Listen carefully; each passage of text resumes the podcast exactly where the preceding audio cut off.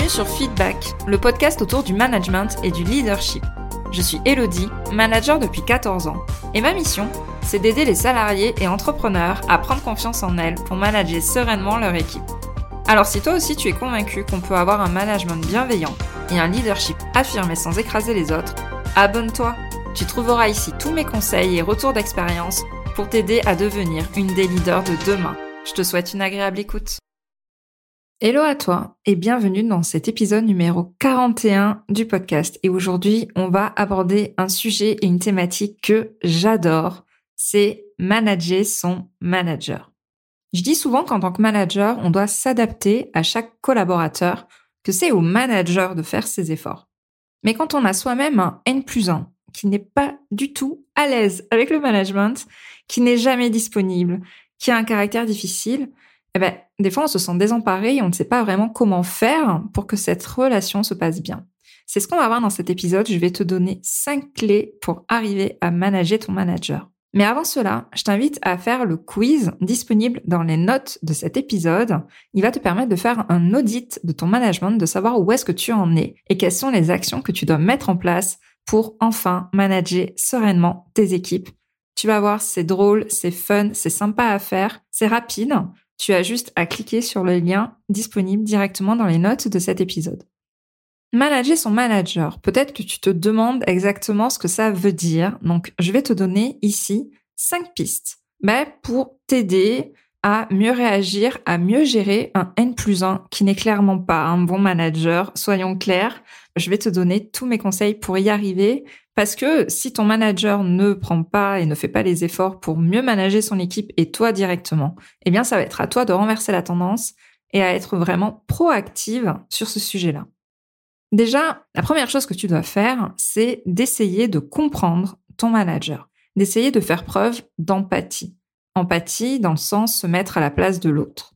Pourquoi est-ce que il ou elle a ces réactions? Quelles contraintes est-ce que ton manager a dans son quotidien? Quels sont les résultats qu'on lui demande d'obtenir, quelle est la pression qu'il ou elle a. En fait, ton manager, ça reste un humain comme toi, comme moi, et donc il a tout à fait le droit de ne pas être parfait.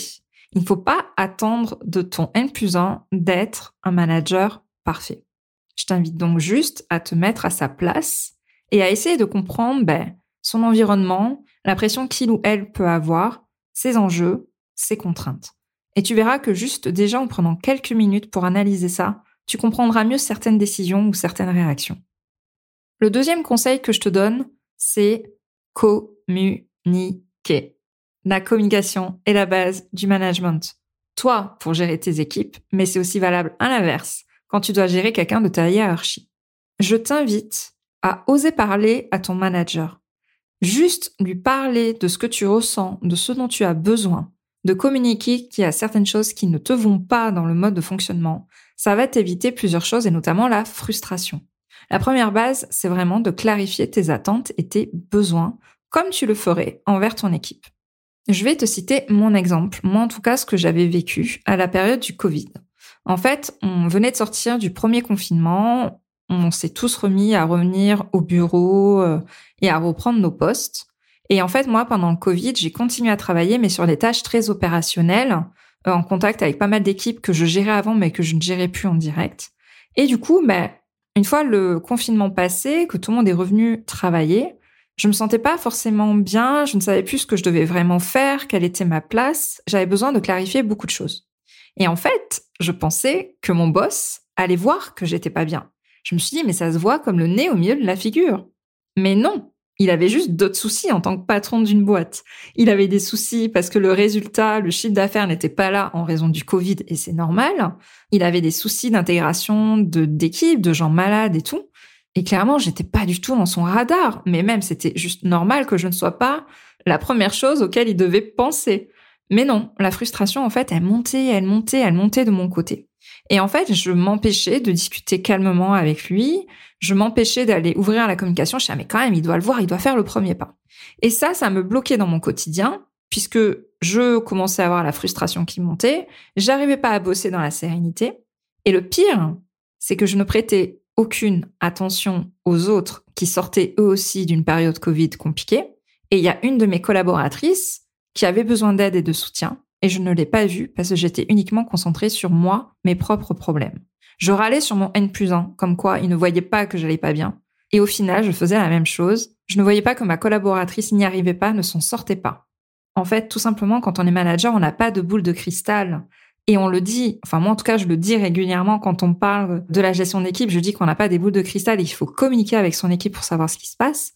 Eh bien c'est exactement pareil avec ton N plus 1. Il n'a pas de boule de cristal, il ne peut pas deviner les choses si tu ne lui dis pas directement. Si tu n'exprimes pas tes besoins, même s'ils sont ponctuels, en fait, personne ne va les deviner. C'est évident.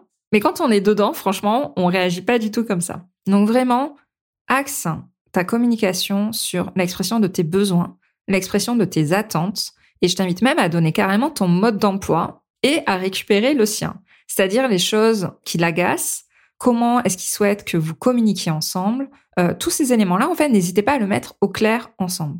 N'hésite pas aussi à dire si tu as besoin de plus d'autonomie ou pas, ou d'avoir un suivi plus proche avec des entretiens beaucoup plus réguliers. N'hésite pas à dire si tu as besoin d'avoir des feedbacks de sa part ou pas du tout. Et tout ça, en fait, on peut le faire de façon calme et posée, en tête à tête, et à prendre le temps de le faire. Et si jamais ton manager ne te le propose pas, c'est à toi de prendre le lead et de le proposer à sa place. Le troisième conseil que j'ai envie de te donner, c'est de ne pas arriver qu'avec des problèmes dans le bureau de ton manager, c'est aussi d'arriver avec des solutions. Et ça, ça va montrer que tu sais eh bien tout simplement prendre les devants, trouver des solutions et ne pas passer ton temps à te plaindre ou à attendre qu'il arrive avec des solutions toutes faites. Ne reste pas passive dans ta relation avec ton manager. Tu es là pour proposer des idées, pour prendre des initiatives et pour montrer ta motivation. C'est ça que ton manager attend de toi. C'est pas que tu restes les bras croisés et attendre que ça tombe tout cuit. Tu dois montrer que tu veux avancer, que tu veux t'investir dans la boîte, que tu veux avancer avec ton N plus 1.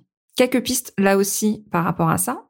Si ton manager a des difficultés à déléguer, eh bien tu peux tout simplement lui proposer de travailler ensemble sur un plan d'action pour lui permettre de mieux déléguer certaines tâches directement à toi ou à d'autres personnes.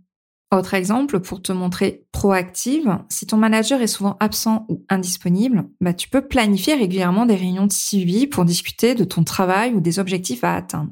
Enfin, dernier exemple que je peux te donner, si ton manager a des difficultés à donner des feedbacks, eh bien, demande-lui des exemples concrets de ce que tu peux améliorer et travailler ensemble pour trouver des solutions. Tu vois, au niveau de la posture, c'est complètement différent. Tu es vraiment dans l'action et tu n'es pas en position passive, tu es vraiment proactive, tu cherches à proposer des choses et à prendre le lead sur la relation, sans remettre en cause, bien évidemment, l'autorité ou le rôle de ton manager dans la relation. Quatrième conseil que je peux te donner, c'est d'éviter les surprises et de ne pas mettre ton N plus 1 devant le fait accompli. Si je dois parler en tout cas de mon exemple, je suis quelqu'un qui donne ma confiance les yeux fermés. Par contre, s'il y a un problème de santé, une absence, un retard, un besoin de télétravail, moi je voulais être avertie en avance et je disais quasiment jamais non. Mais je voulais au moins être tenue au courant. Par contre, j'ai souvent des collaborateurs qui se sont retrouvés à s'absenter sans prévenir. Là, c'était non. Dans le sens, attends, tu sais que je suis cool avec toi, viens pas me le faire à l'envers, je te demande juste de me prévenir. Et là, vraiment, ça venait travailler la relation de confiance avec la personne. Donc, je ne supportais pas, moi en tout cas, être mise devant le fait accompli. Donc vraiment, si tu veux manager ton manager, tiens-le au courant au maximum des problèmes que tu peux rencontrer dans ton quotidien de manager, plutôt que lui le découvre 46 000 ans après. Pareil, s'il y a un risque de euh, soit toi que tu quittes la boîte ou qu'il y a vraiment un problème avec d'autres collègues et qu'il ne s'en rend compte, personne lui dit rien, qu'il s'en rend compte quelques semaines après, quand c'est trop tard, là pareil, il ou elle risque de râler d'avoir été mis au courant bien trop tard. En parler le plus tôt possible est toujours préférable au fait de laisser éclater la surprise au grand jour. Donc vraiment, anticipe au maximum, pareil, communique, communique, communique. Et enfin, le cinquième point à ne pas oublier, c'est de rester factuel. Quand tu as des entretiens avec ton manager, et si en plus ce n'est pas quelqu'un qui est à l'aise avec le management d'équipe, ça ne sert à rien de rentrer dans des éléments subjectifs, d'interprétation, de ressentiment, de frustration, ce genre de choses. Reste sur des choses concrètes, des dossiers, des résultats, des plans d'action. Et pas de j'ai eu l'impression de, j'ai cru que. On n'est pas dans de l'interprétation. Reste factuel au maximum avec quelqu'un qui n'est pas à l'aise avec le management. Vraiment. Et avant de te faire le récapitulatif des cinq conseils que je t'ai donnés tout au long de cet épisode, surtout n'oublie jamais une chose, c'est que la hiérarchie n'a aucun rapport avec la supériorité. La hiérarchie n'est pas un facteur de supériorité. C'est un outil, ce sont des pouvoirs, entre guillemets, qu'on a donné à quelqu'un pour coordonner une équipe. Donc ton supérieur, ton N plus 1, n'est pas plus intelligent que toi, n'est pas supérieur en fait. C'est juste une personne qui a des outils supplémentaires. La différence qu'il y a entre toi et ton manager n'est pas une question de valeur, ni d'un point de vue personnel, de façon intrinsèque. C'est pas quelqu'un qui a plus de valeur que toi, ni pour l'entreprise. En fait, il a juste, il ou elle a juste, dans ses tâches, deux éléments en plus, celui de coordonner l'équipe et celui d'être responsable de la performance de l'équipe. C'est tout. Ça ne sert donc à rien et c'est complètement contre-productif de te révolter contre quelqu'un parce qu'il est soi-disant moins expert que toi ou euh, moins intelligent que toi ou moins efficace que toi. Et il n'y a pas en fait de notion d'injustice que cette personne soit à cette place-là plutôt que toi. Il faut vraiment que tu t'enlèves tout ça de la tête. Ces postes de manager n'ont rien à voir avec la valeur intrinsèque de la personne. Et je peux t'assurer qu'une fois que tu auras ôté ça de ta tête, ça peut faciliter énormément ta relation avec ton N plus 1. Donc, en résumé, comment manager son manager? Tout d'abord, faire preuve d'empathie, se mettre à sa place et essayer de comprendre son environnement. En deux, communiquer au maximum et partager ton mode d'emploi, mais aussi essayer de récupérer le sien. En trois, être proactive au maximum et venir avec des solutions déjà toutes faites. En quatre, éviter les surprises le plus possible et ne pas mettre ton manager devant le fait accompli. Et enfin, rester factuel au maximum et ne pas te baser sur des interprétations ou des on-dit ou des ressentis. J'espère que cet épisode aura donné des pistes pour manager ton manager. N'hésite pas à me dire ce que tu en auras pensé, que ça soit en DM sur Instagram, sur LinkedIn ou par mail. N'hésite pas non plus à laisser une évaluation 5 étoiles à cet épisode, au podcast. Si jamais tu l'écoutes depuis un moment, tu peux le faire sur Spotify ou sur Apple Podcast et ça aide vraiment à faire connaître le podcast. Merci pour ton écoute et je te dis du coup à la semaine prochaine. Je te remercie d'avoir écouté cet épisode jusqu'au bout. Si tu l'as apprécié, je t'invite à t'abonner sur ta plateforme préférée et à me laisser un commentaire 5 étoiles. On se retrouve au prochain épisode pour parler management et leadership.